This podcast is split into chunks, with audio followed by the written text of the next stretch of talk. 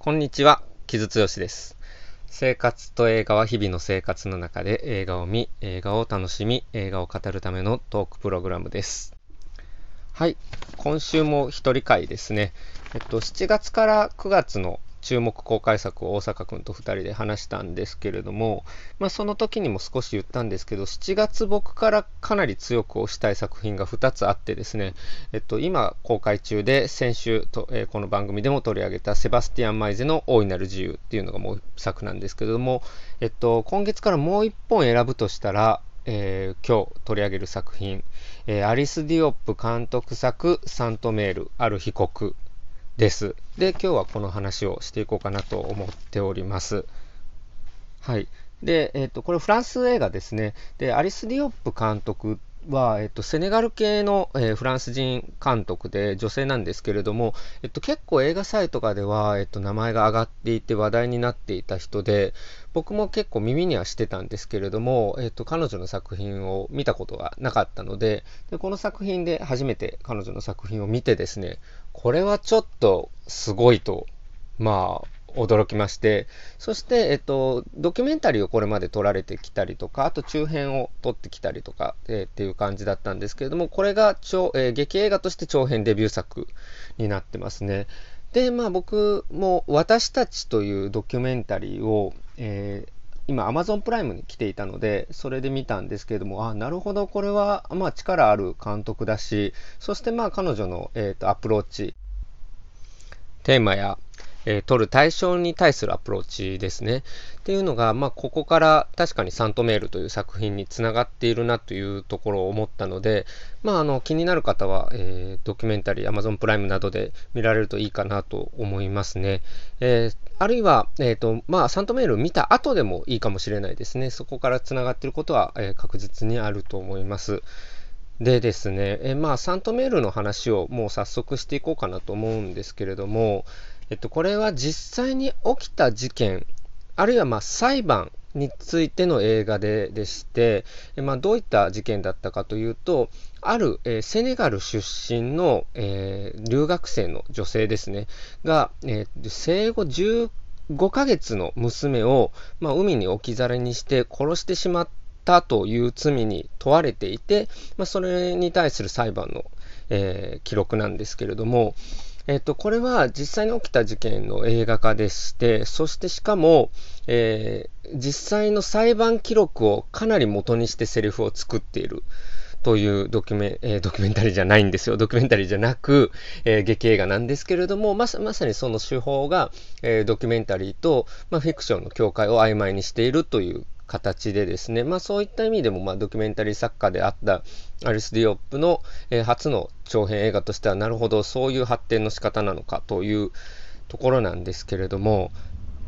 えー、ただ、これ、本当に見ていても、すごくよく完成された劇映画なんですよ、実際にね。で、まあ本当に劇映画として見て、いるんですけれども、これがじゃあ本当に裁判で語られたセリフなんだということにすごく驚くんですよ。まあ、例えば、まあ、最初の裁判のね、最初の日に、えー、まあ、なぜ、えー、子供を殺したのですかということを判事に、ま、聞かれるわけですけれども、被告、ロランス・コリーですね、えー、被告が聞かれるんですけれども、そうすると彼女が、まあ、わかりません。裁判で知りたいと思いますっていうふうに答えるんですよ。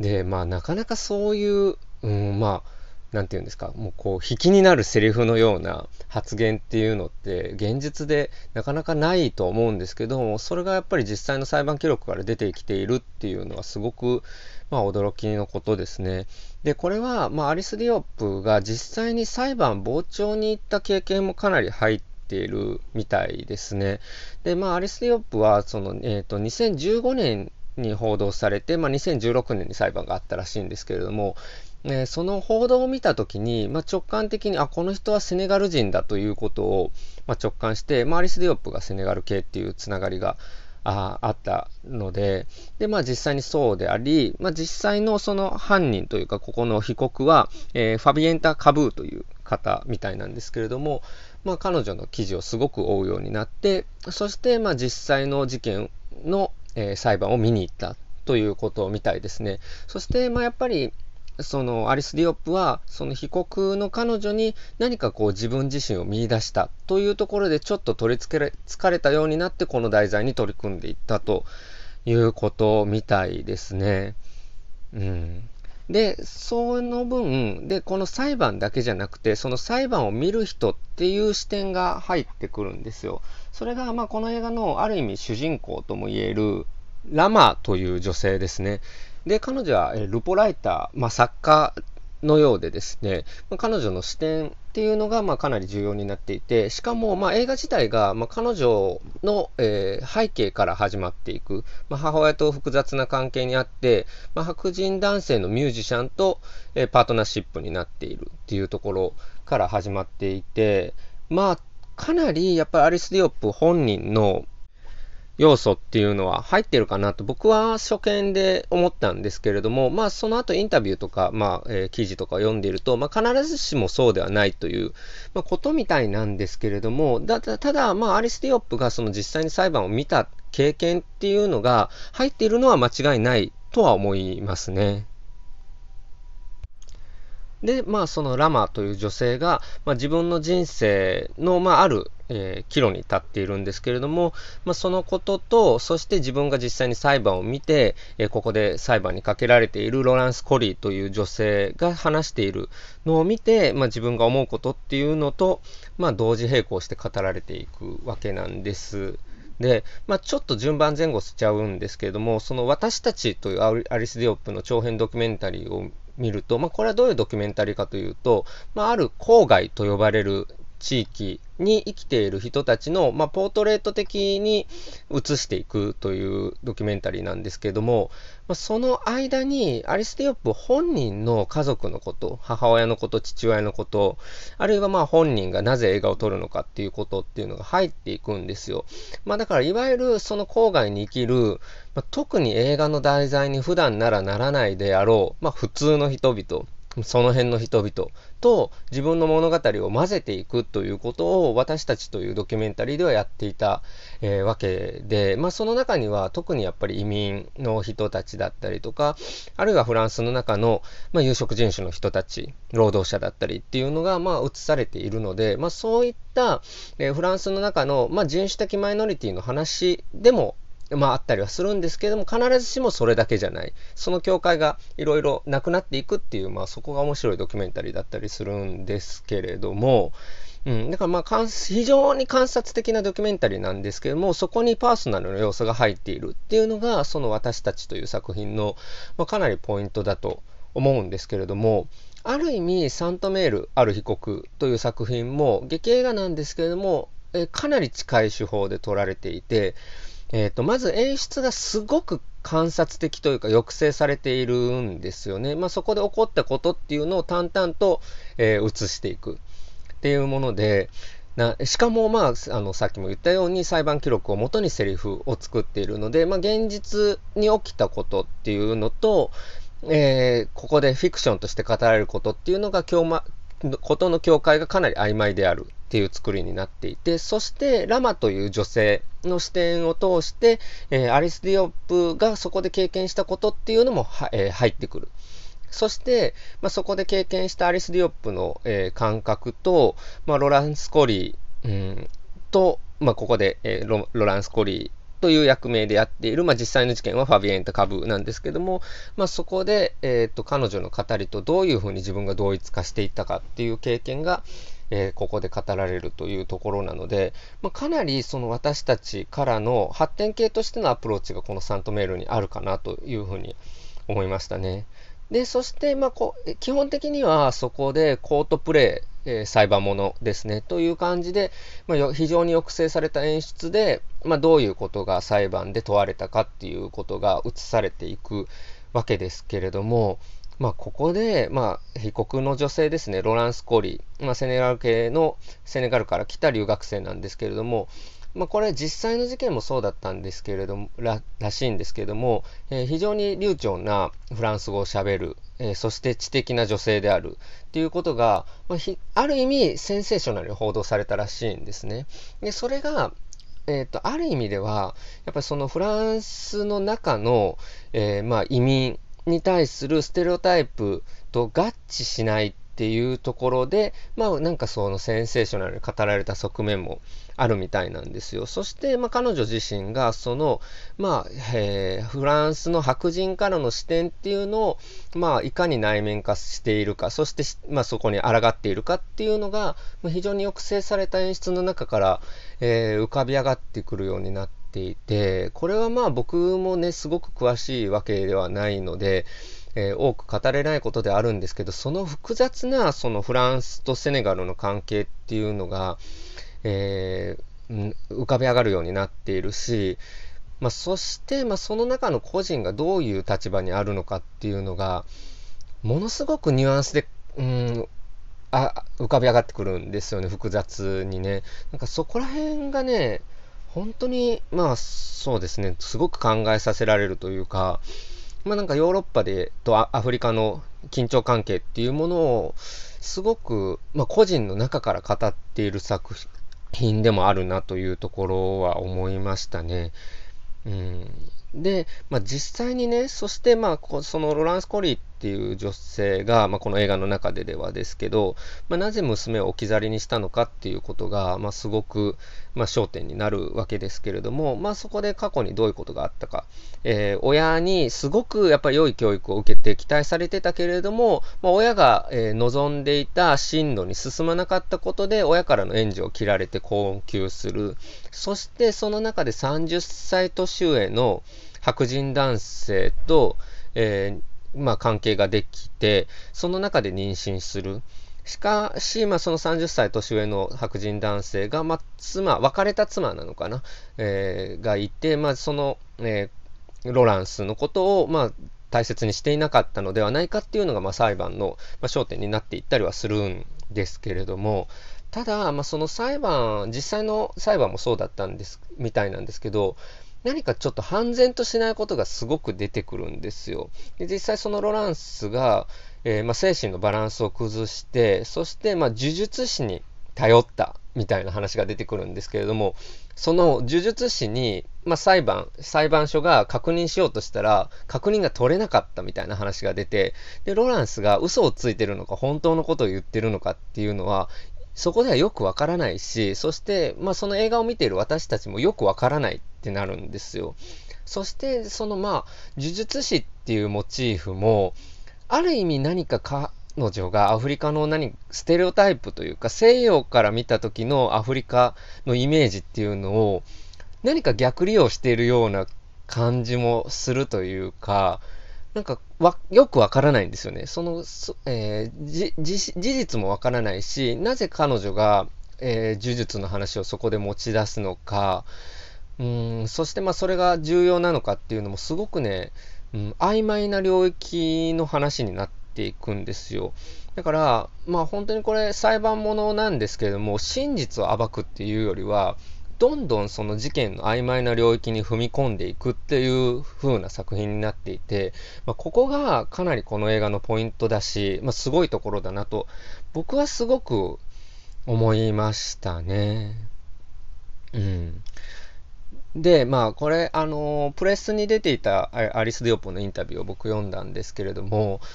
あの、彼女がそこで言っていたのは、当時のメディアの報じ方っていうのが、まあ、すごく、その、えっ、ー、と、まあ、実際の事件はファビエンタですけれども、その彼女のことを単純化して、えっ、とですね、踏みにじられた哀れな移民として、まあ、描こうとしていたように、まあ、アリス・デュアップは感じたようで、そして、まあ、それに対してそれは違うっていうことをすごく憤っていたみたいなんですね。で、それが、まあ、彼女には確かに暴力性があるし、何かその、うん、怒りみたいなものっていうのがそこでは、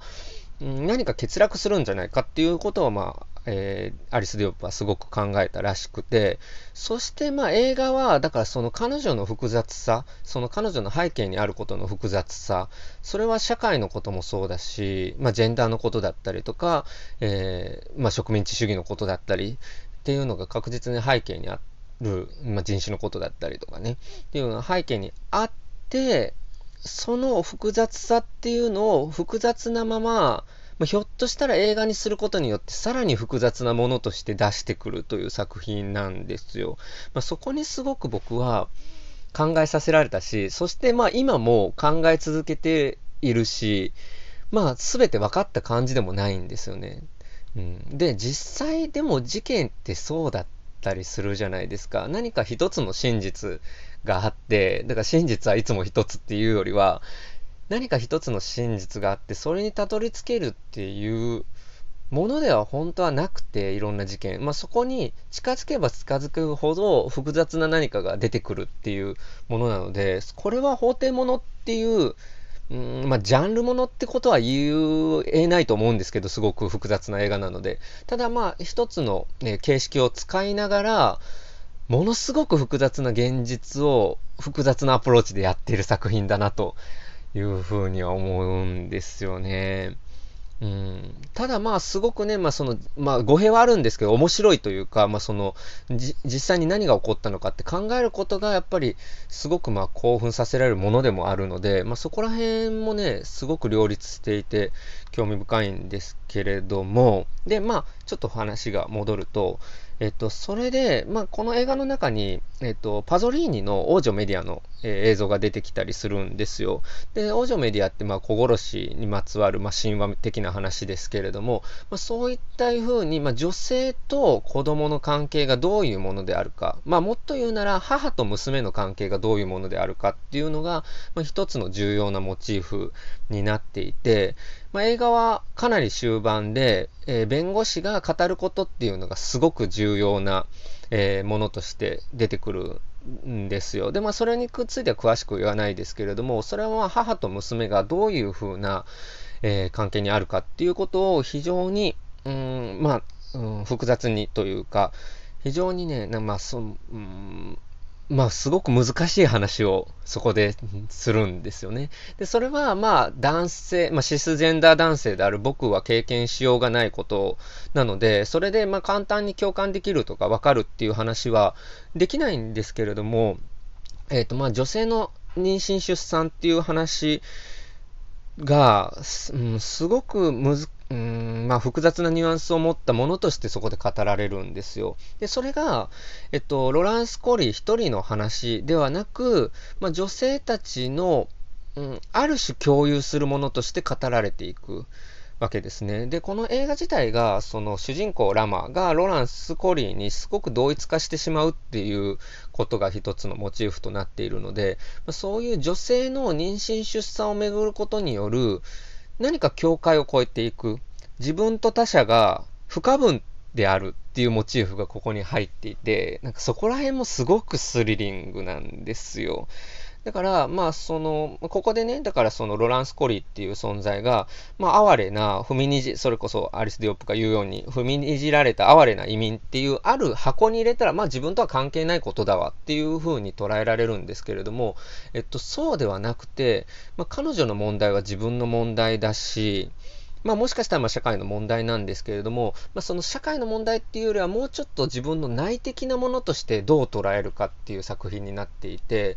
基本的にはやっぱりその女性による女性の映画ではあるとは思うんですけれども、それはもしかしたら、まあ、妊娠出産を経験することのない人たちっていうのにも共感しうる、あるいは何かこう、うん、感覚として共有しうるものになるんじゃないかという、まあ、問いがここには含まれているのかなというふうに、まあ、僕はすごく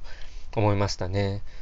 で、まあ、その、弁護士が語ることっていうのは、まあ、ある映画評論家の方が、まあ、母と娘に、えー、まつわる呪いについてだというふうに、まあ、分析されていて、まあ、すごくなるほどなと思うんですけれども、まあ、そういったさっき言ったように呪術師っていうモチーフがここでは出てくるように何か呪いっていううん、テーマがここにはあるような感じは僕はしていて、まあそれは子供を、まあ、産むこと、子供を持つことっていうことの呪いだったりするかもしれないんですけど、その呪いっていうのを、まあ、どう捉えるか。うん、っていうのは、まあ、ここは、えーと、主人公ラマは自分と母親との複雑な関係っていう、えー、ところからそのアプローチになっていくんですけれどもそれは、まあ、あらゆるジェンダーセクシャリティの人にもえー、通ずる、まあ、主題なのかなというふうには僕は思ったし、そして、まあ、その中で、うんまあ、そこで非常にまあ暴力的で、まあ、悲劇的な事件が起きてしまうってなった時にそこに何かこうあ、まあ、社会がこうだからだよねとか、まあ、人種の問題があるよね、まあ、移民の問題があるよねとか、まあ、そういうふうに単純に割り切れないものがいっぱいあるんだっていうことをそしてそれは社会的なことでもあるし、個人の身体的なことでもあるし、内的なことでもあるっていう、いろんな層になっている映画なんですよね。だからそこら辺をすっごく考えさせられる、まあ、作品ですね。まあ、ジェンダーのこともあるし、うん、身体性のこともあるし、人種のこともあるし、うん、植民地主義のこともあるしっていう、まあ、そういういろんな要素が入っているものを複雑なままで、でもすごくルックとしては抑制されたものとして提示するというものになっていて、これはちょっと本当に今年の中でも、すごくまあ僕は屈指の作品かなというふうに思いましたね。うん、なので僕もちょっとね今回あのあまり解説的なことを言えてなくて申し訳ないんですけれどもでもこれは何か見てこうあすっきりするっていう話では全くなくてむしろその逆ですよねあの見た人を複雑な思考に、えー、導く作品であり、まあ、とはいえ、まあえー、裁判ものの映画としても、まあ、非常にスリリングなものになっているという作品でまあ、ものすごくパワフルな一作だなというふうに思いました。ので、えっ、ー、と、7月強くお勧めしたい作品ですね。はい。最初にちょっと伝え忘れていたんですけども、7月14日から全国順次公開となっている作品です。ぜひ注目してください。で、まあ、あの、もうちょっと、あの、それこそ背景的なことを言うと、えっと、まあ、女性たちによる映画であることも間違いなくて、これ、あの、まあ、出ている人たちも女性がかなり中心になってているんですけれども、それは実際のフランスの司法も女性がかなりの割合を占めているっていうのも大きいみたいですね。で、なので実際そういうふうに、まあ、女性、うん、による裁判の話でも、えー、あるっていうところも一つポイントだし、そしてまあアリス・ディオップはもちろん女性だし、えっと、脚本に入っている、えー、共同脚本に入っている方々も女性だったり、あるいは撮影のクレア・マトンうん、この人ね、あの、燃ゆる女の肖像の、えー、撮影の人です。で、そこもすごいんですけれども、あと、アラン・ギロディのね、湖の見知らぬ男とか、ジャイフォーで見られる作品で、これはまあ、とんでもないゲイ映画というか、すごい、えー、作品なんですけれども、まあ、その、まあ、フランス映画、近年のフランス映画の屈指の作品の撮影をしている、まあ、撮影監督だったりするので、まあ、その辺の名前にもぜひ注目してほしいなという、まあ、ところですね。うん、でまあなんか本編というかさっき言い忘れてたんですけれどもでそのラマだけじゃなくていろんな女性がその感覚的に共有するしうるものであるっていうのが、まあ、映画の後半でかなり演出的な形で出てくるんですよ。そこら辺もまあすごくやっぱポイントかなと思っていて。えー、と例えばチタンであったりとか例えばあのことであったりとか、まあ、その僕はそのえー、最近のフランス映画のさらに新しい波が来ているっていうふうには思っていて、まあ、多くが女性だったり、えー、ノンバイナリーの映画作家が中心になっているかなと思うんですけども、そこでやっぱり妊娠出産っていうモチーフが出てくるっていうのは、まあ、非常にやっぱり重要なことかなと思っていますね。うん。ので、まあ、そういったところ、はなんかフランス映画の今、えー、特に女性作家による一つの大きいテーマとして立ち上がっているっていうのはあるかなと思いますし、まあなんかアメリカ的な、その、はっきりした主張であるとか、うん、ある種、まあ、社会的、政治的メッセージっていうよりは、まあ、もっと曖昧な領域に踏み込んでいくっていうのは、まあ、フランス映画らしいところでもあるので、まあ、そのあたりを、まあ、注目してほしいなというところは思いました。はい。ちょっと今回ソロにした長くなったんですけども、えっ、ー、と、そしてまあいろんな要素だけで僕も何かバシッて言えることが、えー、できない作品でもあ、タフな作品でもあるんですけども、まあぜひあの多くの方に見ていただきたいなと思います。はい。今週はアリス・ディオップ監督作、サントメール・ある被告でした。はい。じゃあ今週もちょっと自分の仕事をさ少し紹介させていただきたいんですけども、まずはちょっとあの強く宣伝させていただきたいのは、今週末ですね、7月15日土曜日の、えー、大阪なんですけども、ラテラル梅田で、えー、高目源五郎さんが大阪に来られて、新刊魚と水のお話をされるんですけれども、それの聞き役というか、まあ、話し相手で私がやりていて、まあ、トークイベントを行いますので、ぜひよければお近くの方は、えー、いらしてください。そまあ、あの、配信もありますので、ぜひ配信でも、えー、全国からご覧いただけると嬉しいなというふうに思っております。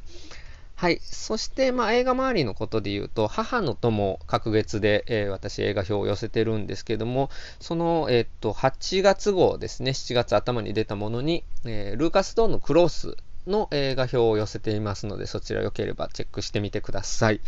そして、えっ、と、先週、先週というか、この間の土曜日、7月8日に、Find Your Colors with 東京レインボープライドというインター FM のラジオ番組に出演していて、そして15日の回にも出演してます。で、まあ、ラジコとかで、えー、タイムフリーで聞けますので、よければよろしくお願いします。7月 8, 日の方は、アノーニの新作と、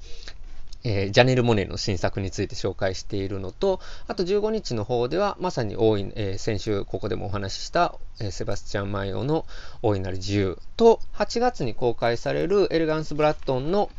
えインスペクション、ここで生きるという、まあ、こちらもゲイ映画なんですけれども、作品について紹介してますので、そちらよかったらお聴きください。というところでしょうか。はい。でね、7月、えっ、ー、と、14日からルーカス・ドンのそのクロースもあったりするし、まあ、宮崎駿のね、新作があったりするんですけれども、まあ、そまあ、僕も見ますよ、もちろん。なんですけども、まあ、7月は特にやっぱ大いなる自由と、えこの競争を介したサントメールがおすすめかなというところになっています。はい、そんなところでしょうか。えっ、と、僕もちょっとフジロックが近づいてきて、その準備だったり、まあ、そのフジロックに行く前に終わらせないといけない仕事がいろいろあったりとかするのでバタバタしていますけれども、皆さん暑い中、夏バテなどお気をつけて、えっ、と、あと僕は冷房が、えー、冷房にどんどん体が弱っていくので、まあ、皆さんどうぞお気をつけてお過ごしください。はい。ではお送りしたのは、木津剛でした。